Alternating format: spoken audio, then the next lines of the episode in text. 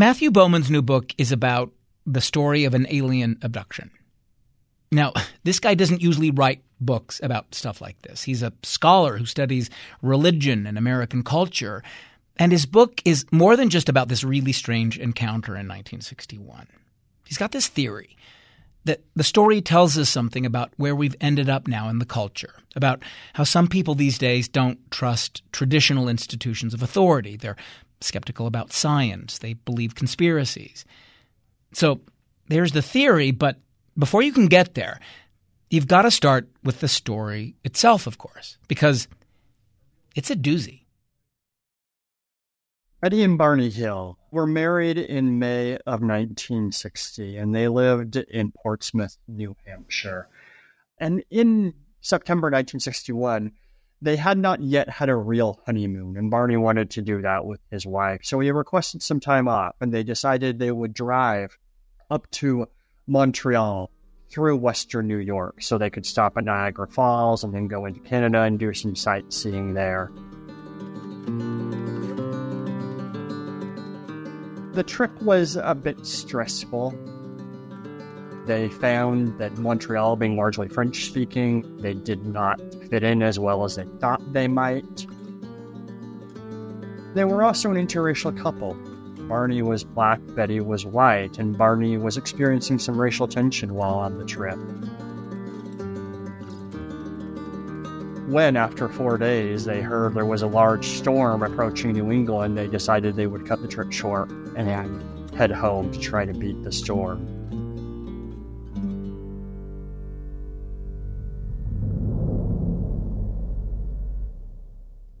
They crossed the Canadian border into New Hampshire late at night on September 19. They drove for an uncertain amount of time, perhaps an hour, perhaps two hours. But then, Betty notices a light. The light seems to be following them. And as Benny said, it seemed to be falling up. They stopped, got out of the car, looked at it. They stopped again later at Franconia Notch, a noted tourist destination in New Hampshire. And then they stopped again a little bit south. Barney got binoculars out, got out of the car, looked at this light. He was terrified. Betty told a man named Donald Keyhoe that Barney had seen figures in the light, moving, looking at him. He leapt back into the car and they drove home rapidly. They arrived home right around dawn when they fell asleep almost immediately.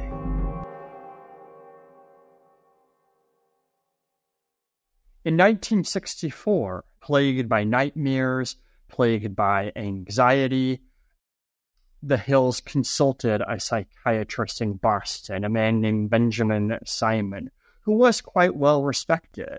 He had been a major figure in the military for quite a while, working hypnosis and therapy on soldiers suffering from what we would now call post traumatic stress disorder. Under hypnotic treatment from Benjamin Simon, both Hills told a story um, far more developed than the one they'd been telling to that point. In the story they told now, they both recalled this light after that third stop on the road continuing to follow them, landing on the road in front of them, small figures getting out of the light, stopping their car, taking them into this light, which they saw now was a craft. They both recalled being put on tables. They recalled these small creatures performing medical experiments on them, then being returned to their car.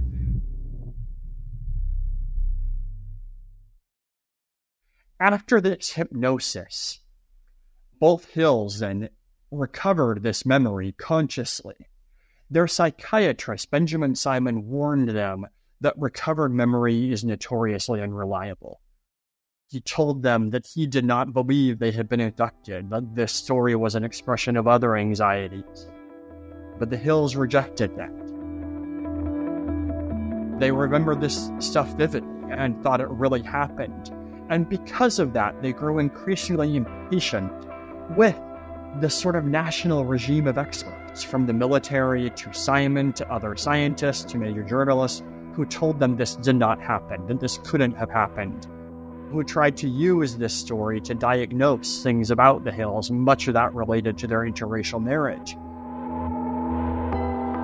Because of that, the Hills begin to drift from this relatively mainstream, centrist, middle class life that they had been living.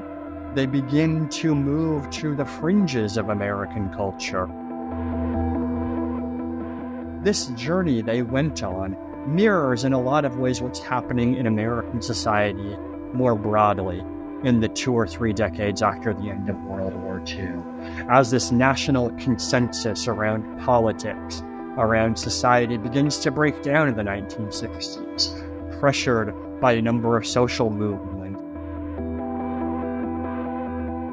So the Hills, of course, in some ways, their journey is very typical.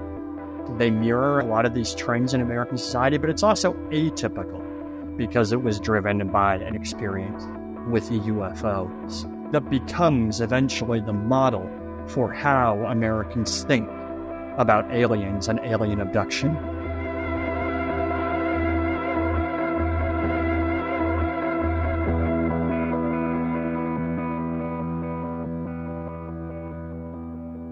This is Radio West. I'm Doug Fabrizio. Matthew Bowman's book is called The Abduction of Betty and Barney Hill. And Bowman is not so much interested in why Americans see strange things in the sky, but how that experience, however you explain it, shifts and evolves. UFOs may seem fringy, but they're actually really near the center of American culture in the last 60 or 70 years. They're one of the, the signature motifs of American culture. That um, many people have heard these stories, they have opinions about these stories, and I think what is fascinating about the Hills um, is how typical that story is.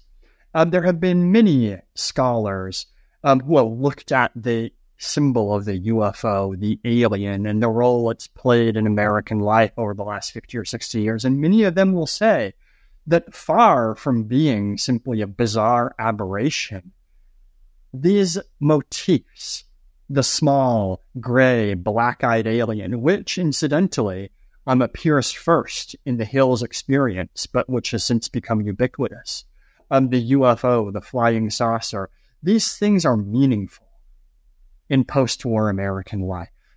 And the way the Hill story evolves over time, as you it, as it moves from being simply a story of a light to something much more detailed about abduction and imprisonment and experimentation, the story has resonated and has been repeated and has been represented in movies and popular culture and best selling books precisely because I think it speaks to something about what has happened in American culture over the last 70 or 80 years. It's significant, even if it sounds fringy.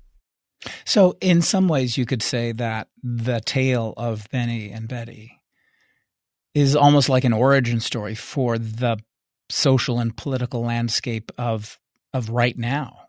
In many ways, yes. Now, I would not be so bold as to say we can trace everything happening in our culture to Betty and Barney, no. but I do think um, their story contains within it so many of these larger, broader cultural forces at work from 1961 to the present that it's a really powerful microcosm um, for what we've all lived through and we've all experienced. So what? Because what you're saying is that in 1961,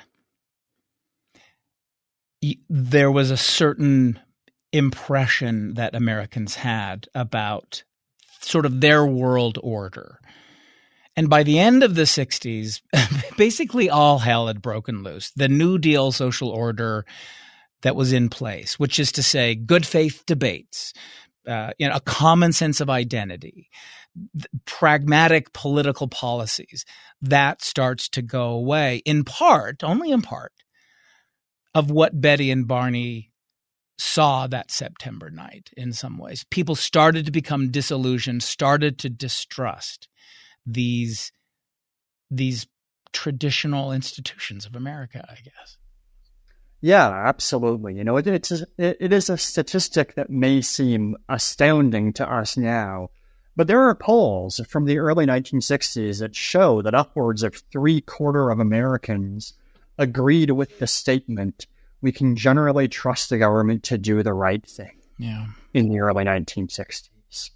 Um, this is also the era in which the traditional um, religious denominations um, were at their peak in membership. Um, it is an era in which Americans tended to trust experts, mm. to trust institutions, um, to feel that generally these large, powerful forces in American life would do the right thing. Um, but as you say, right, because of many, many reasons over that next decade, and you know, some scholars will speak of the long 1960s that runs from uh, the Brown versus Board of Education decision in 1955 yeah. through the resignation of Richard Nixon in 1974.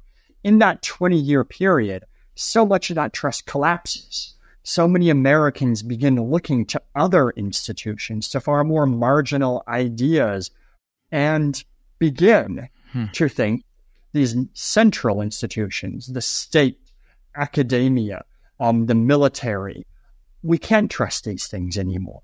And, and that's the journey that Betty and Barney go on. When this first happens, when they first see what they describe as this light, the first telling of it, the world made sense to Betty and Barney, you say. What about other Americans? What did Americans think about flying saucers at that time before this story really takes off? You say Americans were kind of aware of them, a sense of kind of ambivalence about them. What was what did Americans think of these stories about flying saucers? In 1947, a man named Kenneth Arnold, um, who was an amateur pilot, um, was in his plane near Mount Rainier in Washington. And he sees while he's flying um, what he calls a number of um, discs that are moving, as he says, rather like a, a, rock that you're skipping over the water might move, kind of an undulating up and down motion. When he lands his plane, he tells a local reporter about this, and um, it gets picked up, and it becomes national news. And very, very quickly, stories about what a reporter calls flying saucers taking off from Arnold's depic- um, depiction really take off. And there were a number of other sightings in across 1947. And by the end of that year, virtual polls show that virtually all Americans had heard of these things. Now, many of them had varying opinions on what they might be. Uh, many Americans thought, understandably, given um, this was the origin of the Cold War, right? Um, the Cold War was just easing off at this point, that they might be Russian craft of some kind, or they might be military devices of some kind. And that's really significant. Had Kenneth Arnold described what he had seen a hundred years earlier, nobody would have thought these were mechanical craft of some kind, or might have been ghosts or alien, you know, or, or, or fairies or who knows what. But in the context of the Cold War, many people assume that they are built machines, whether from this earth or another. And at that point, most people thought they're secret weapons of some sort. I want you to underline that point because you write in the book that it wasn't actually inevitable that it would end up being the military as the you know the sort of the uh, purview of UFOs, the provenance for UFOs. Um, but it was because of the time period that that's how that ends up. That's interesting. Exactly. Um, the first person, other than her sister, whom Betty Hill tells about this, is a man named Paul Henderson, who is an Air Force officer. Um, and she calls him because she simply assumes, well, these things are probably craft. Um, the military should take care of this. And they are somewhat dismayed when Henderson, uh, more or less, you know, politely brushes them off. He takes down their data, he writes this down, the report gets filed away, um, and the military does nothing with it. And that surprises Betty Hill um, because she thinks that this is a really significant and important event. Why wouldn't the military want to pay more attention to it? And you see the first cracks then in her somewhat complacent worldview emerging at that point. Matthew Bowman is an associate professor of religion and history at Claremont Graduate University. His book is called The Abduction of Betty and Barney Hill Alien Encounters, Civil Rights, and the New Age in America. We'll take a break, come back in a moment. You're listening to Radio West.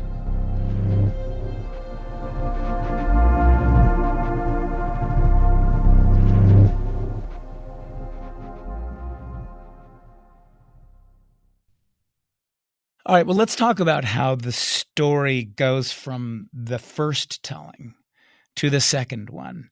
Um, Say a little bit more, if you would, about Benjamin Simon, the, the psychiatrist who conducts this session of hypnosis with Betty and and and Barney. Tell us a little bit about, um, I guess, his motives, where he's coming from when he enters the story.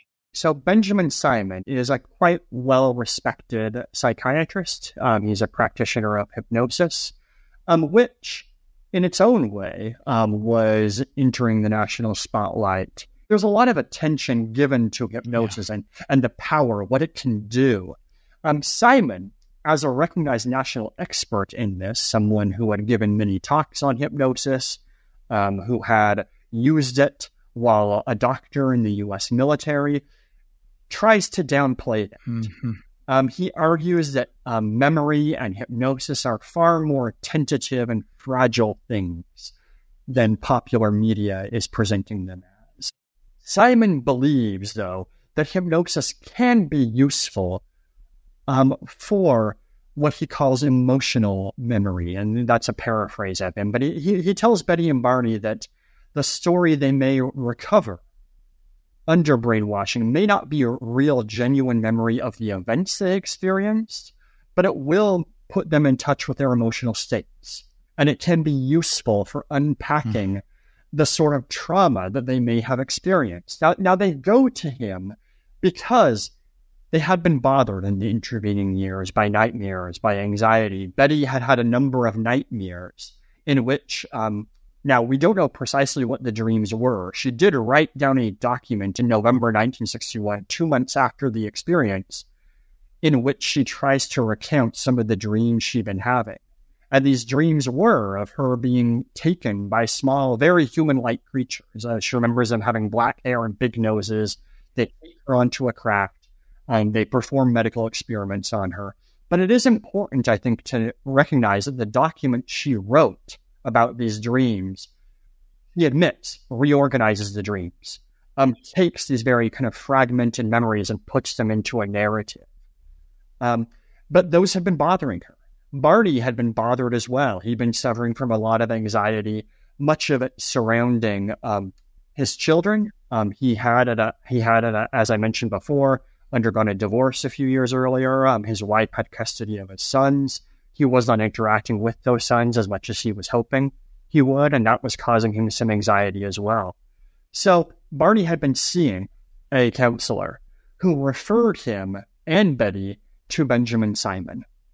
Um, and Simon was not intending to treat the Hills in the long term. Um, he wanted, he said, to hypnotize them to get to the roots, yeah. the emotional roots of this anxiety, these nightmares they had yeah. been having and help them overcome them. And not the roots of what actually happened that night on September 19th. Precisely. So what so what Betty says is happening this, in this abduction is a reflection of a dream, a nightmare. What what Barney says is happening is a sort of um, a response to his anxiety, a, a, I mean, Benjamin says that um, Barney's response, his idea of what had happened in this so-called abduction, was that this was a reflection of his fear of racial hostility coming out, as you said, anxiety about personal life, those kinds of things. So, so these are these are all things that are these kind of internal psychological um, expressions of concern, yet they manifest themselves as a, an actual discrete story of an abduction. So, so I guess my question is, what is it that that Betty and Barney want from these experts, from the military, from the psychological community, that, that, that they want to be believed, not that this is a manifestation of their anxiety or of their dreams, but that it actually happened. Like, what do they want? Exactly that. Um, they want to be believed. They want to be taken seriously as well. And I think that is something um, that's very much an undercurrent of their interactions with Simon and with the military. Um, you know, they undergo six sessions of hypnosis with Simon. And by the end of that, um, they have these really kind of powerful, vivid memories that which closely mirror Betty's dreams. Um, although Betty will argue that you know she was dreaming um, what had actually happened, and now she can remember it consciously. Simon tells them, "I don't believe this happened. I think you know these stories are instead this sort of manifestation, as you say, of, of racial anxiety, of being kidnapped, of being held against your will, of having violence done to you, all of these sorts of things. Um, and they read Simon as being condescending. And truth be told, he was condescending um, to them. There are letters mm. from him later in which he, he's telling other people, um, I didn't want to get into an argument with the Hills because they just don't have the expertise that I do and it wouldn't be a fair fight. He more or less says that in a letter um, he could come across as being kind of uh, supercilious and dismissive. Um, and they take this quite personally, and they more or less are reading um, Simon as as telling them what they remembered mm. was not true. And Barney says he tells an interviewer later, you know, Barney was a, a military veteran. He had been in the army during World yeah. War II, and he tells uh, an interviewer later that this felt as though Simon was telling him, "You did not actually fight in the military." um, you don't remember what you remember didn't really happen. Um, similarly, when they interview with the Air Force, uh, the Air Force um, dismisses them, right? And Betty says later, I, I felt like sh- they should have come out to talk to us. They didn't take us seriously. The people who do take Betty and Barney Hill seriously, though, are the UFO community. People who already believe that UFOs are real. Those are the people who receive them and who they felt they feel validated by. Um, and that's pretty significant to them. And it, it's one reason that that they eventually move, I think, to what we might call the fringes of American society hmm. and away from these sort of central institutions of power.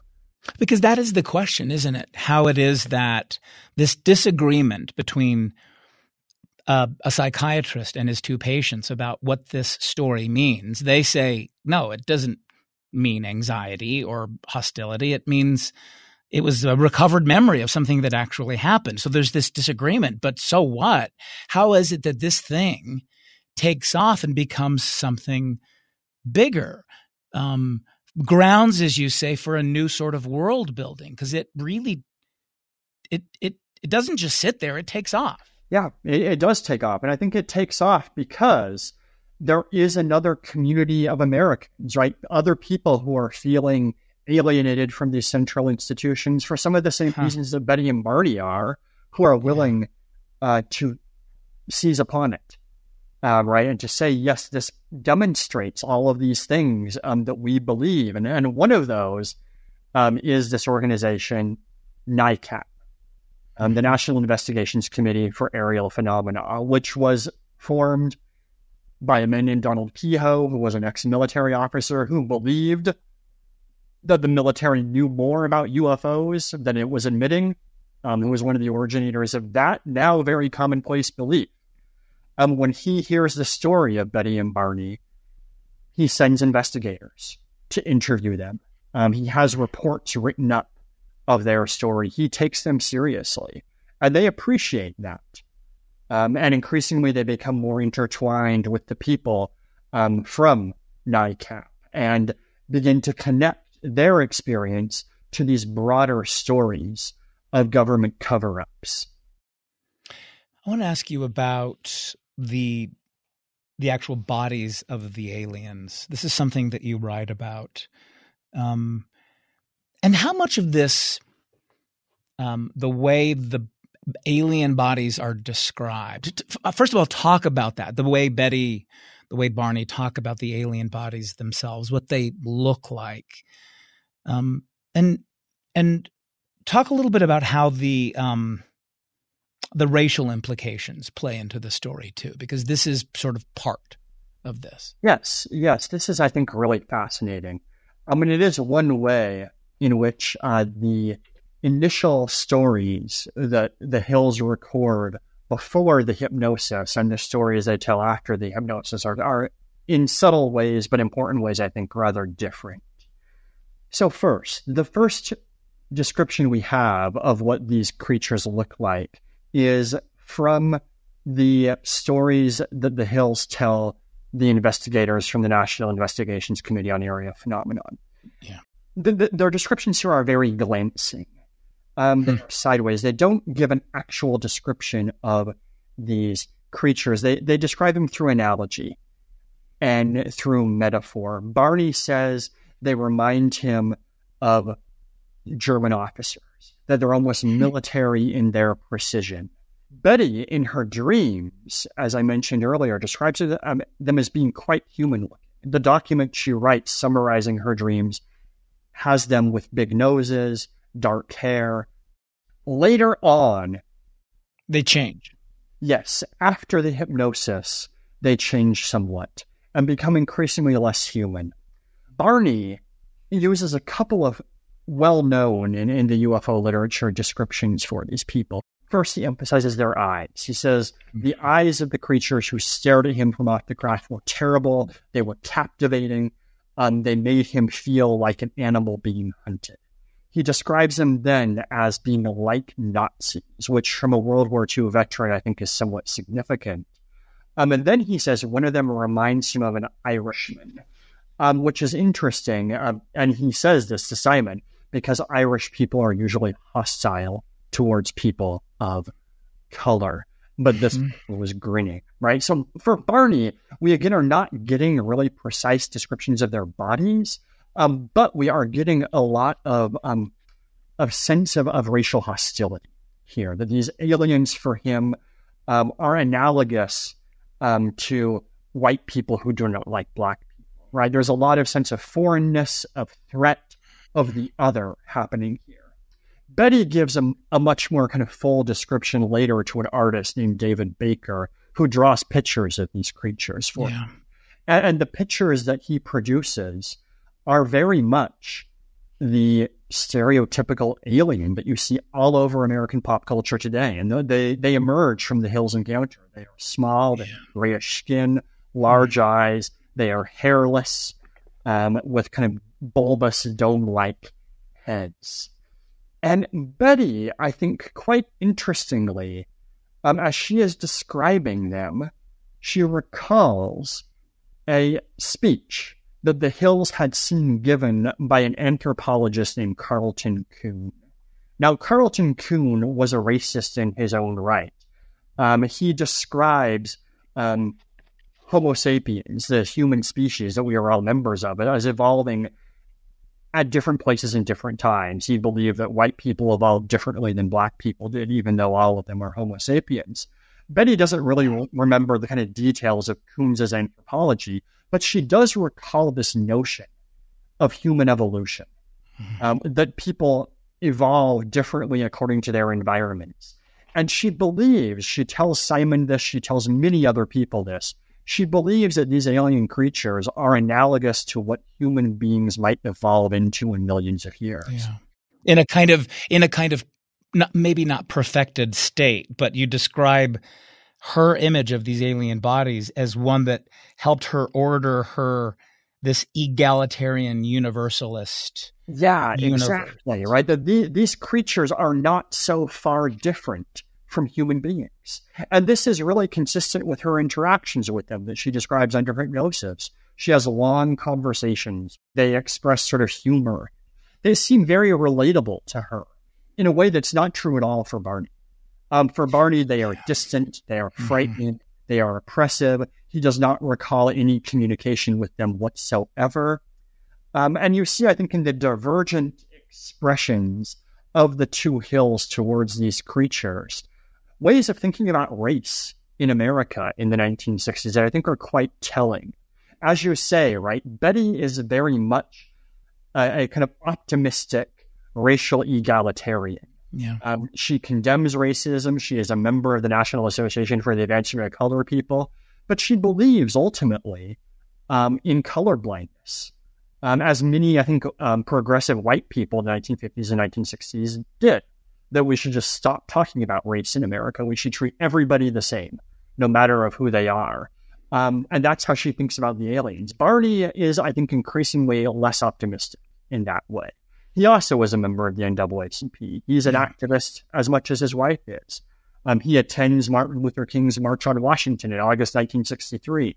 Uh, but he also, I think, by the later years of the 1960s, as many African Americans in the country are, becoming increasingly pessimistic about the possibilities of this kind of colorblind egalitarianism. Um, he's he's you know this is after the Civil Rights Act has been passed, after the Voting Rights Act has been passed, and yet the way white people treat black people is not really improving. In fact, there's a racial backlash mounting in the late 1960s. Um, and Barney is increasingly pessimistic, I Hmm. think, about the possibilities that laws and reform will solve racism in America. And his his memory of the aliens, his experience of the aliens, um, very much, I think, is emblematic of that, of this just overpowering sense of racial hostility that he feels from them. Whereas Betty seems to be thinking about aliens and alien bodies in the same way you see in like storylines from from Star Trek, you know, that the the the superior societies look at American or world culture as provincial and unsophisticated because they have something like racism. Um, just, that's where that's sort of where she's coming from because it seems like that was a reflection of the time, right? Yeah, absolutely, and it's very characteristic, I think, uh, of, of course, of the denomination they belong to. They're both Unitarians, and they Yeah. joined the Unitarian Church because the Unitarian Church is in the 50s and 60s mostly white, but also quite progressive on race in that way. There's a real desire, I think, on the part of Unitarians to integrate their congregation. Well, talk about how religion figures into this. Then, as you say, before their experience, they're Unitarians. They figured religion was, as you, as you put in the book, respectable and rational and congregational.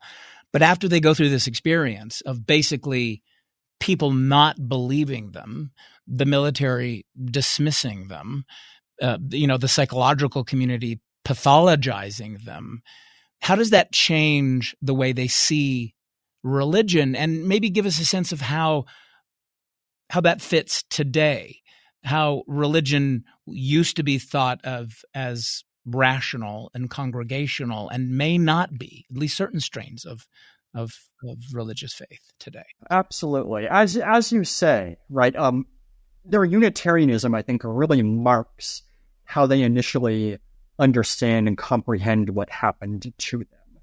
Um, Unitarianism was really prided itself in this period as being a scientific religion. And in terms of psychology, Unitarianism embraces psychology as a science, but it's also very, very skeptical of Freudianism of the idea of the unconscious, of the sense, right, that there are parts of, our, of us that we don't really understand, and we might react to things um, in ways that aren't really ever explainable, which is, of course, rather what Benjamin Simon was telling the Hills about their recovered memory. And the Hills reject that in part, I think, because they were Unitarian, um, because they thought, right, psychology will just reveal us to ourselves. The Unitarians believed in the 1950s that they were going to expand tremendously, that their faith, this rational scientific faith, was suited to the age, suited to the time, and would eventually become a major American religion. This did not, of course, happen. And it did not happen in part for reasons that Betty and Barney Hill begin not necessarily to drift out of Unitarianism because they remain members of the denomination, but but they begin to experience what we might call religion in new ways, consonant with how many other Americans are experiencing it. And and what does that mean though? Does that mean skeptical of science, skeptical of the government? Right, but but more kind of thinking more broadly about what science might be. And this whole shift has been referred to in shorthand. It's not a great shorthand, but it's recognizable, so I will use it as the the new age. And what the new age is is this broad kind of eclectic movement towards ideas that were in this traditional denominational Sunday worship oriented um, kind of a religion, ideas that might be considered fringe, hmm. um, but though had long, deep roots in Western culture.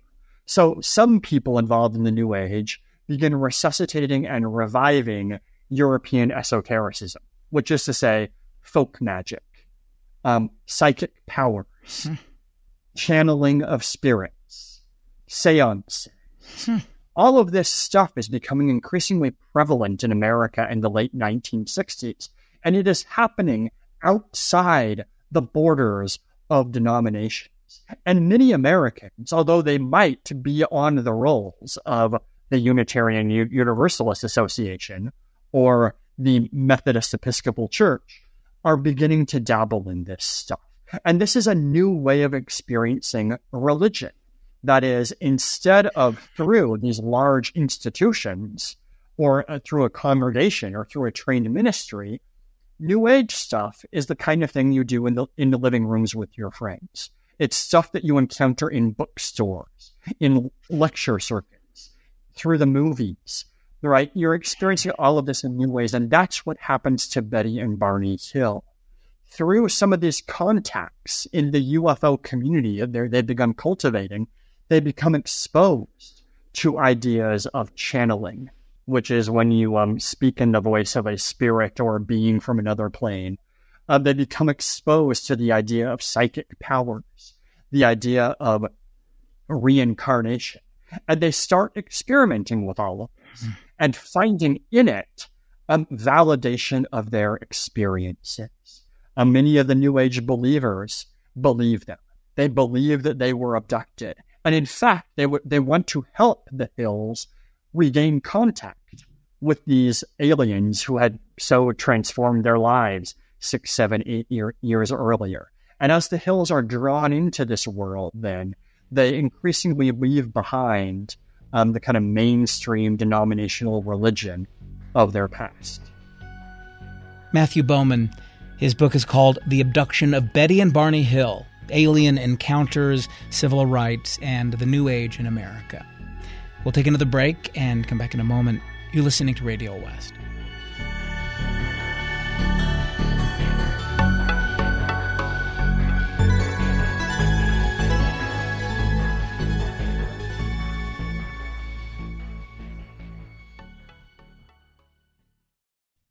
I wanted to ask you about something that happens to Betty a little later in her life. This is after Barney had died.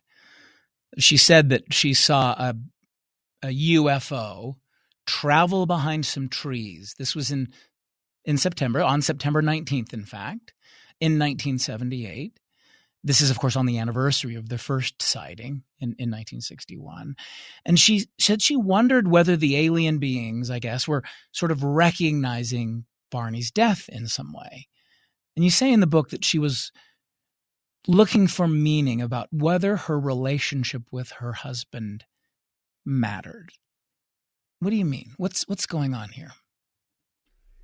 Yes. Um, so we should first, I think, um, mentioned that Barney dies. Um, he dies in February 1969, and it's quite sudden and it's enormously devastating yeah. um, to Betty. And, and this breaks her world. And she begins very much, I think, trying to look in this new world she has, this new world of deep interconnections between different phenomena um, deep interconnections between the material world around her and the spiritual world that she is learning about um, from all of her friends who are involved in the New Age. um, for Barney, hmm. right? And for a sense that their experience together, their life together, and perhaps even Barney, in a, whatever new reality he is, may still be living in, um, might still be, be something that she can reach out and touch and make contact with. But it begins after Barney's death to see more and more UFOs. Um, she begins visiting fields outside of Portsmouth, New Hampshire, many nights a week, looking for UFOs. Um, and she sees them with some frequency. She has um, what is to her, I think, a very meaningful experience driving um, home late one night and you know, on a road in rural New Hampshire soon after Barney's funeral. Um, she sees a UFO following her and she gets out of her car and she yells at it and she says, You're looking for Barney. Barney's not here anymore. He's in the cemetery.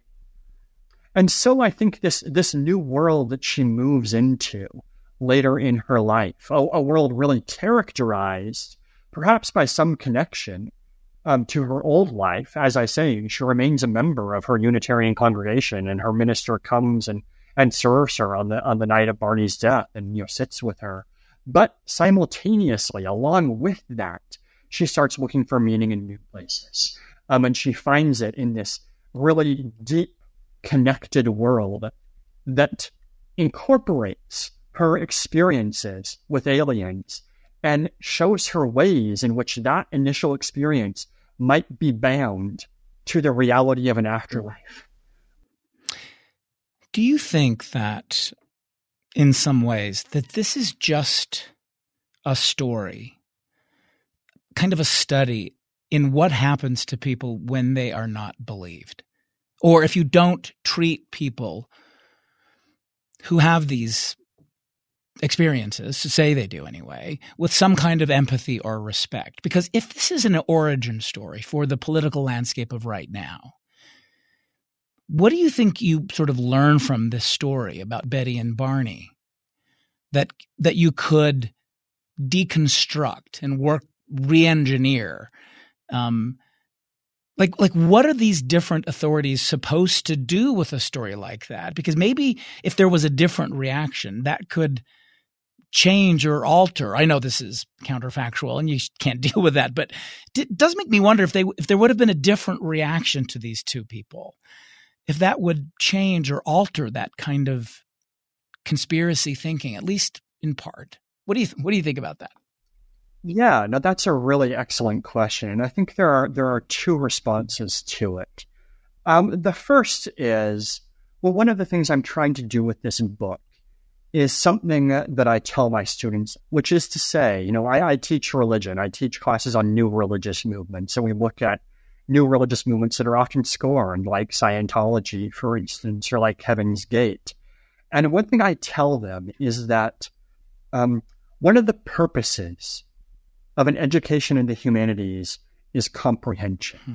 And comprehension is not the same thing as agreement. So I want my students to take Scientology quite seriously and to ask themselves, why is it that a movement like this has gained thousands of converts in America in the last 60 years? Why is it that such high percentages of Americans say to pollsters that they believe that UFOs, or what as they're often called now, UAPs, mm-hmm. unidentified aerial phenomena, that these things are real, that there's something in the skies that we don't understand. And it's our job, I think, especially if we're living in a democracy where a kind of robust public life in which citizens express their opinions and debate and deliberate, it's our job to understand why people believe these things. I mean, simply pathologizing it and saying, well, they're crazy, um, or dismissing these beliefs as something not worthy of understanding, um, is abdicating, in a sense, I think, the responsibility of me as a humanities hmm. professor, but also, I think, of, of what it means to be in a democracy. And again, I want to say, right, understanding these beliefs is not the same thing as agreeing, yeah. but it is to say, right, that that some beliefs take deep root and others don't. And why some do and why others don't is significant. And it's something we can, I think, understand. Um, so that's, I think, the first reason why taking a story like this um, seriously is important. Um, and I think the second one is related to it, right? And that that is tied to this um, kind of rise of, of therapy culture in the United States and our tendency, right, to pathologize things and to say that the beliefs that seem alien or strange or even abhorrent to us are the product of of sickness, of disorder, um, in some way. I, that sometimes is true, but other times I think it, it's an excuse to to say, you know, there's nothing we can do about this but eliminate it. Um, and I think um, that can be counterproductive as well. To Betty and Barney's own experience, right? And, and, and I'll say this finally about the world they lived in. I think what their story exposes to us is that the people who dismissed them, those things were themselves not simply expressions of, of reality, quote unquote, or normalcy. They were institutions with their own hmm. agendas and their own ideologies, which were as much products of their culture and their society as Betty and Barney Hill were. And th- this reveals to us, I think, the real challenge of living in what we hope is a democratic society, a society in which people with different beliefs and different um, sources of training and different sources of ideas come together.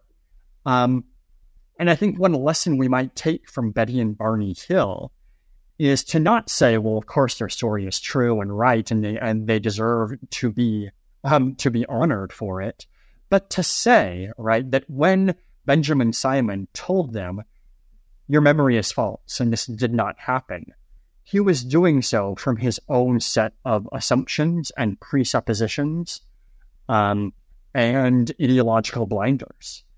And he had those just as Betty and Barney Hill did. And that, I think, forces us to not only take seriously, but to always interrogate and be willing to analyze the belief systems that people and institutions present to us. So, what do you think happened to the Hills in September of 1961? There have been many, many attempts to explain what the Hills saw, if it was not, in fact, a, a spacecraft from another world. Um, there are people who say that they saw simply the planet Jupiter. Um, there are people who say that um, they saw a tram which used to travel up and down um, a mountain in Franconia Notch where they were driving through. Um, I have never found any of those explanations sufficient. Um, you know, when I come down actually pretty close to what Benjamin Simon hmm. told them, which is that he thinks they saw something. Um, and it was something that they could not identify or explain. And something that we, being 60 years later now and who were not there that night, will never, I think, be able to explain. So I do think that. I think they saw something strange. I'm not entirely convinced it was an alien spacecraft. I don't know that it was, but I don't know that I can simply tell them it was Jupiter and expect them to be content with that either. Um, I think the abduction story is most likely what Simon thought it was, which is that is to say, a confabulation of nightmares and other anxieties. I don't believe they were abducted, but I do think they saw something, and I can't tell you what that was. Matthew Bowman, thank you very much. Thank you. This has been a lot of fun. Matthew Bowman, he's an associate professor of religion and history at Claremont Graduate University. His book is called The Abduction of Betty and Barney Hill Alien Encounters, Civil Rights, and the New Age in America. Radio West is a production of KUER. You can subscribe to the show wherever you get your podcasts. The program is produced by Benjamin Bombard and Tim Slover. Kerry Watson is our executive producer. I'm Doug Fabrizio.